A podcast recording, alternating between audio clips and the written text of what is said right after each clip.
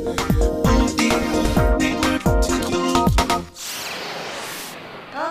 ライフワークトーク。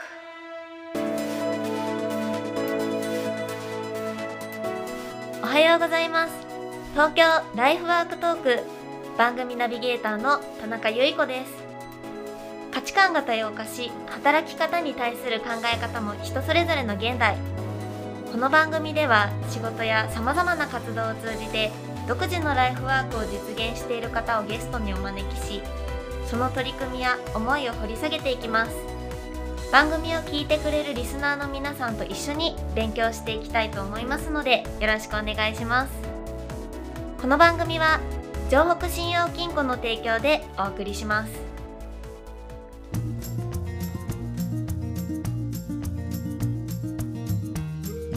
私たちの仕事は金融商品を売ることではありません。街で生活をしている皆さん事業を営んでいる皆さんがちょっと相談したい時に真っ先に思い出してくれるそんな地域のプラットフォームを提供すること。城北信用金庫です。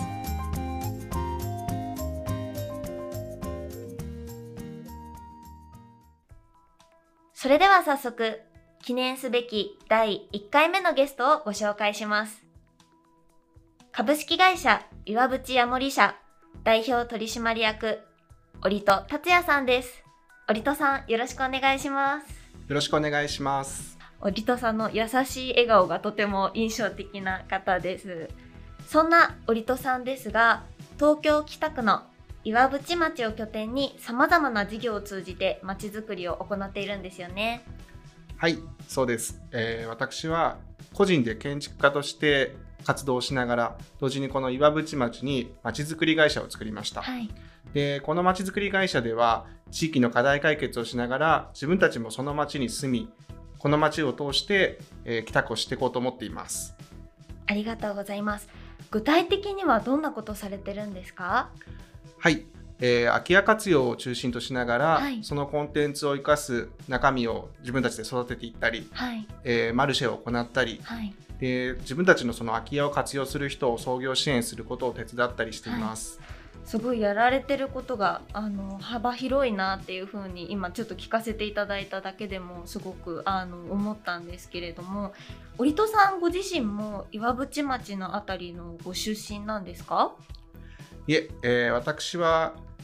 一応足立区の出身なんですけれども、はい、まあ、きっかけがあって岩淵町の大家さんと知り合い、はい、今住んでいます。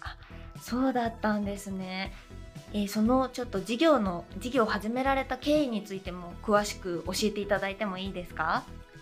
はい、えー、僕自身、えー、北区に来る前豊島区にいたんですけれども、はい、その豊島区であるマンションに住んでたんですね、はい、でそこの大家さんがいろいろこう町のことに取り組みをしながら地域と町で暮らしていくということをしてたんですね。はい、で僕自身はそこに住んでる時にマンションの中の方々とすごい仲良くなったりとかその仕掛けをしてた大家さんが町づくりを、えー、まあ、推進するって言ったらおかしい話ですけどもなんか地域のことを考えて自分たちで事業を起こすイノベーションスクールという授業をやってたんですね。はい、で僕はそのスクールの参加者だったんです。はいでスクールの、まあ、概要といってはあれなんですけども開催する土地が決定するとその都市で空き家を募集します。でその空き家を持った大家さんに対して3日間でプレゼンテーションをするんですけれどもでその時の僕の対象物件が岩淵町だったんですね、はい、でその時初めて岩淵町に来て大家さんとお話をして地域を巡ってで3日目に、まあ、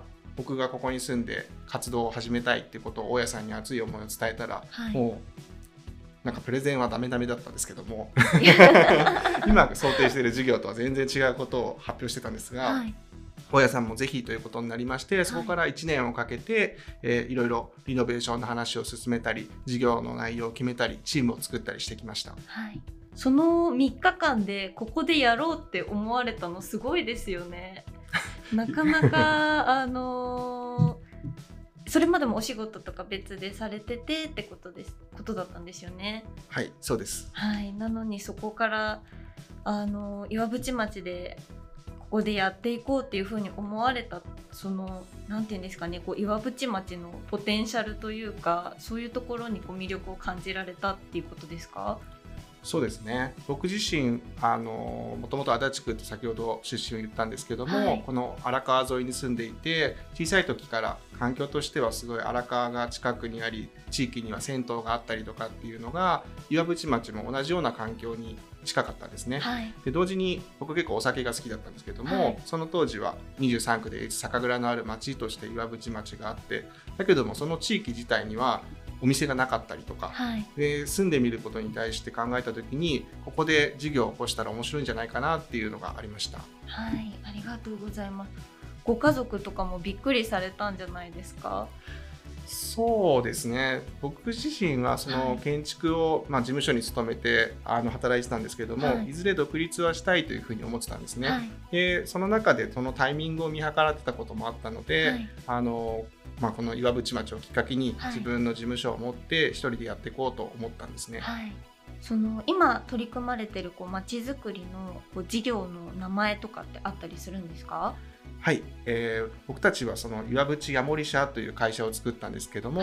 もともとヤモリというのは江戸時代に地域のまあ、問題事をつなげてあげたりとか解決してあげたりっていうまかないをしてたんですね、はい、でそういう職業だったのを現代版になった時に現在の大家さんって、まあ、その土地に住んでるとは限らなくて隣同士のテナントがどこだかもわからないし、はい、何かそういう競合にならなかったりとかっていうのを考えながら町の問題事を解決していくっていう思いを込めてヤモリ社っていう名前になったんですけども、はい、そのヤモリ社で行っていく事業にはいろんな活動があって、で僕たちはまずその